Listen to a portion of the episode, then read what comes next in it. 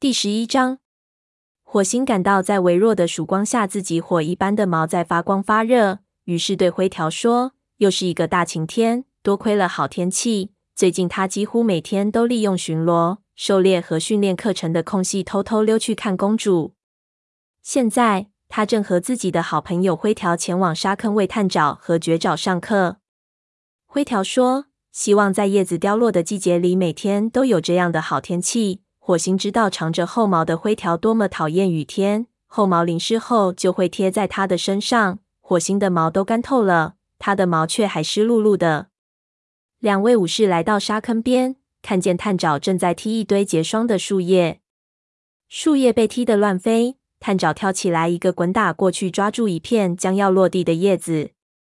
火星和灰条对视一眼，均感好笑。灰条说。至少探爪已经为今天的日程安排做好热身准备了。绝爪跳起身，睁大眼睛抬头看着师傅说：“早上好，灰条。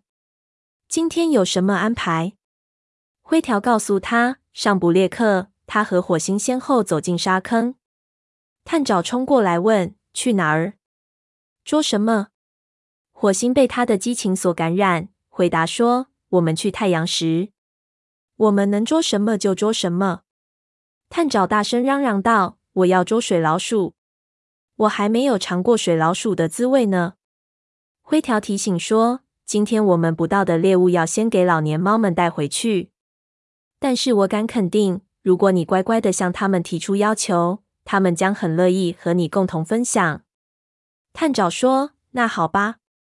去太阳石怎么走？”说着，他跳上沙坑。一头扎进树林里。这边，火星说着，跳上沙坑相反的一边。好的，探爪奔回沙坑，赶上火星。落叶被他踢得四处飞舞。灰条跳起来，抓住飘过头顶的一片叶子，将它按在地上，嘴里发出满意的呜呜声。看见绝爪在看自己，灰条连忙说：“哦，绝不放过任何练习捕猎技能的机会。”四只猫沿着老路来到太阳石，太阳高挂在天上，在它们面前，一条石坡从松软的土地里拱出，坡面上密密麻麻布满了裂纹。习惯了森林里阴暗环境的它们，突然面对着这块反射出耀眼阳光的大石头，不得不眯起眼睛。火星眨眨眼睛，宣布说：“这里就是太阳石，来吧。”探爪跟在他后面走上石坡，说。哇，感觉真棒！火星知道他说的没错。在森林里冰冷的地面上走过之后，再在石坡上走走，便感到一种舒适的暖意。他们爬上石坡休息。石坡的另一面陡峭得多。石坡边是从高地上流下的那条河流，也是河族的边界。这条河在太阳石这里打个转后，便蜿蜒深入河族的领地。火星想听听轻柔的潺潺流水声，但却什么也听不到。也许干旱过后，这条河变浅了。火星舒展开身体，身下的石头暖洋洋的，太阳照在身上也是暖洋洋的。他舒服的只想大喊。他闭上眼睛，能够躺在这里使他十分骄傲。世世代代的雷族猫们曾在这里取暖，也为了保卫这块地方而进行艰苦卓绝的战斗。灰条躺在他身旁，对两个学徒说：“快来呀，趁着晴天晒晒太阳。往后还有很长一段时间要挨冻呢。”两个学徒躺在老师们身旁，感受着渐渐透入皮毛的温暖，嘴里发出呜呜声。绝爪问：“这里就是宏伟牺牲的地方吗？”火星谨慎的回答：“是的。”探爪直起脖子问：“虎掌也是在这里杀了向心为他报仇的吗？”火星的毛竖起来，他想起乌爪对于那次战斗的描述。宏伟对向心的死负有责任，而虎掌则杀了本族的族长，代表宏伟。火星撇开这些令他心神不宁的想法，简单回答说：“就是这个地方。”两个学徒均不再作声，只是害怕的朝坡下望去。突然，火星听到一个声音，他竖起耳朵，小声说：“嘘，你们听到什么了吗？”两个学徒直愣愣地竖起耳朵。绝招小声说：“我听到扒东西的声音。”灰条小声说：“也许是一只水老鼠。”你们能听出声音是从哪里传来的吗？那边，探长说着跳起身。只听那个扒东西的声音越来越激烈，然后突然就消失了。火星说：“我想他听到你的声音了。”探长像只落秧的茄子，一下子蔫了。绝爪被姐姐失落的样子逗得呜呜直乐。灰条说：“没关系，现在你知道缓慢匍匐的好处了吧？捉水老鼠时尤其要注意，它们的行动太敏捷了。”火星提出忠告。老老实实坐在那里认真听。下次再听到什么情况时，要先搞清楚方位，然后再慢慢接近。老鼠连你身上的毛发出的簌簌声都能听见，因此务必使他们以为那是风从石缝间吹过的声音。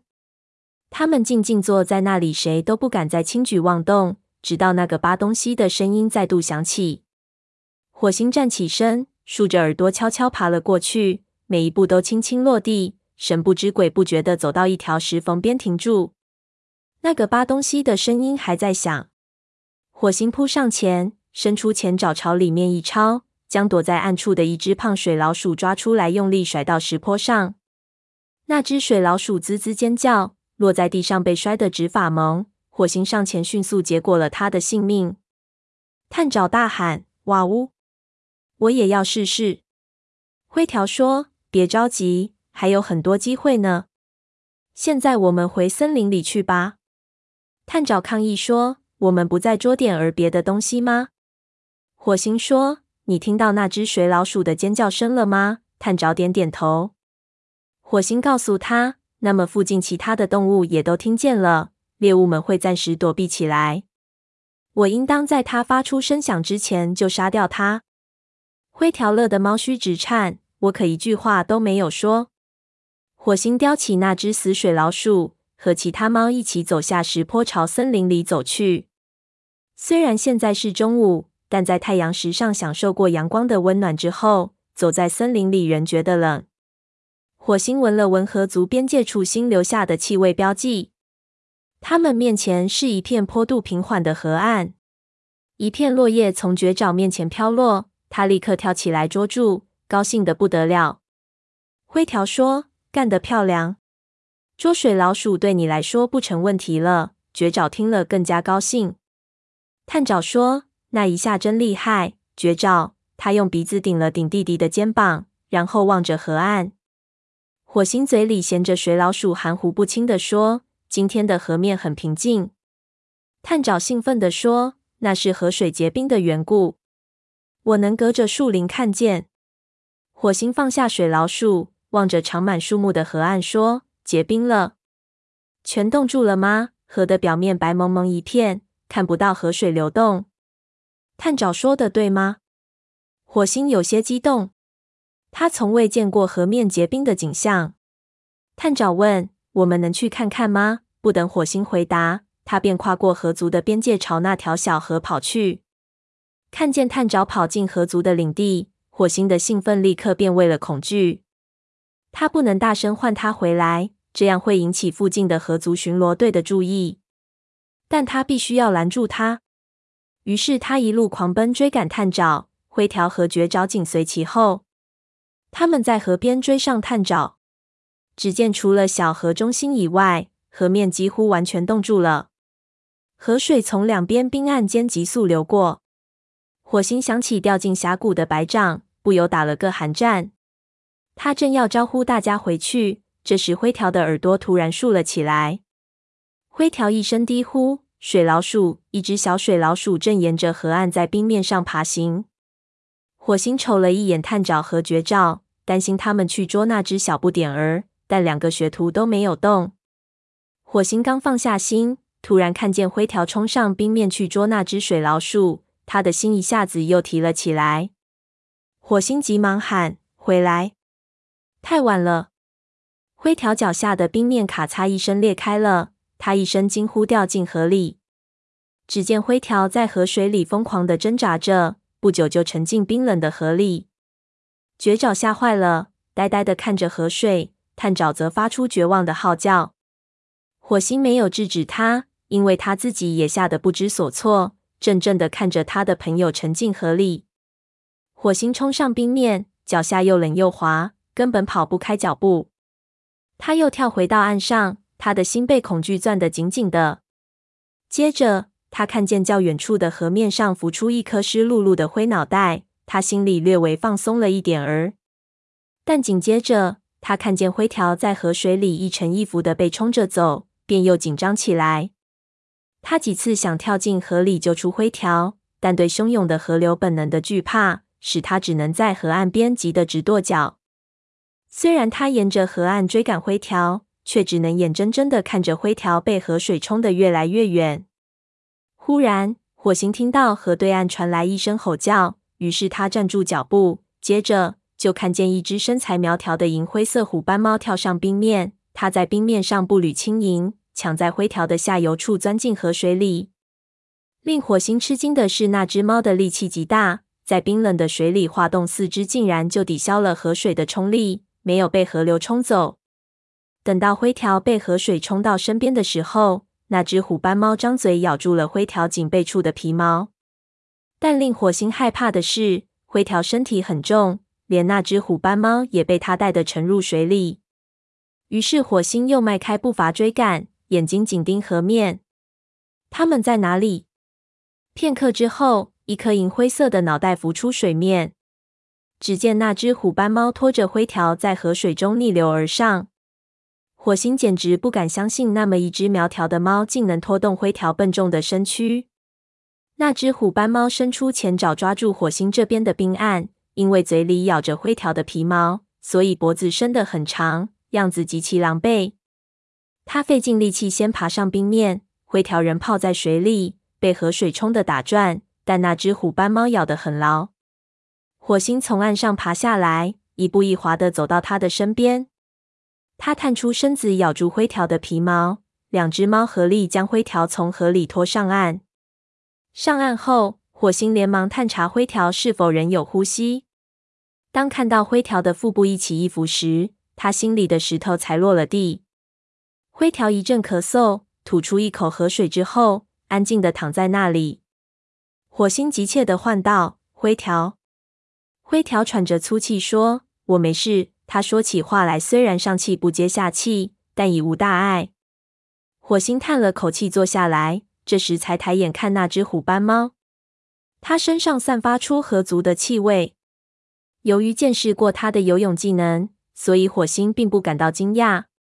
那只虎斑猫冷冷的和他对视着，抖了抖身上的水，坐下来大口喘着气。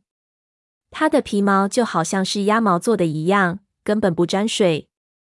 灰条转过头看着他的大救星，用沙哑的声音说：“多谢。”他两耳贴平，开口骂道：“你这蠢货！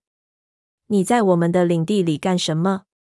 灰条回答：“你是指我落水这件事吗？”那只银灰色的虎斑猫双耳动了动，火星看见他眼里含着笑意。你就不能在你们的领地里落水吗？灰条猫须颤抖，粗着嗓门说：“哈，可以是可以，但谁去救我呀？”火星听见身后响起轻微的喵喵叫声，他转过头看见探爪远远的趴在一簇草丛上，于是他问：“绝爪呢？”探爪用鼻子指了指方向，回答说：“马上就到。”这时他的兄弟正神情慌张的沿着河岸赶来。火星叹了口气。转头对他的朋友说：“听着，灰条，我们的离开这儿了。”我知道。灰条撑起身体，转头对那只银灰色虎斑猫说：“再次感谢了。”他和善的低下头，小声说：“快点儿，现在就走。”他扭头看了看，说：“如果我父亲知道我救了一个雷族的入侵者，会把我撕碎给幼崽当床铺的。”灰条开玩笑说：“那你为什么还要救我呀？”那只虎斑猫移开目光，说：“出于本能吧，我不忍心看着任何猫淹死。快走吧。”火星站起来说：“多谢相救。如果它淹死了，我会很想念这个毛球的。”说着，他顶了顶灰条。灰条还没来得及抖去身上的水，害得火星的毛也沾湿了。快点儿呀，我们回营的吧。你都快冻僵了。灰条说。好了，这就走。但在爬上坡岸前，他转身对那只银灰色的母猫说：“你叫什么名字？”“我叫灰条。”银溪，他回答着，游向河对岸。火星和灰条带着徒弟们穿过蕨丛，朝河族的边界处走去。火星注意到灰条不止一次的回头眺望，探爪也注意到了。这只小灰猫抬头看着灰条，眼里闪过顽皮的神色。多漂亮的河族猫呀！灰条开玩笑装着要打它的头，探爪连忙跑到前面躲开了。火星大声呵斥说：“别乱跑！他们仍然身处河族的领地里。”他生气的瞪了探爪一眼，探爪只得乖乖停住脚步。如果不是他，他们根本不会到这里来，而灰条也就不会差点儿淹死了。火星看着浑身湿淋淋的灰条，尽管灰条费了好大的力气抖身上的水，他身上仍旧往下滴水，猫须都结冰了。火星加快脚步，问他：“你没事吧？”灰条冻得牙齿直打架，回答说。很很很好。探爪跟上火星的步伐，小声说：“对不起。”火星叹了口气说：“这也不能全怪你。”他感到心里沉甸甸的。他们该怎么向族群解释呢？没有为老年猫捉到猎物，现在再回头取那只水老鼠已经来不及了。灰条还搞成了落汤鸡。一想到差点儿失去自己最好的朋友，火星就感到不寒而栗。星族保佑，让银溪及时赶到，救了灰条。走在后面的绝爪若有所思地说：“沙坑边的那条小溪里仍有水。”火星还在闷闷不乐地想事情，一时没有回过神，问道：“什么？”绝爪继续说：“大伙儿很可能以为灰条掉进沙坑边的那条小溪了。”探爪补充道：“我们就说他在给我们演示怎样捉鱼。”火星说。我可不敢确保大伙儿能相信灰条在这种天气故意弄湿自己。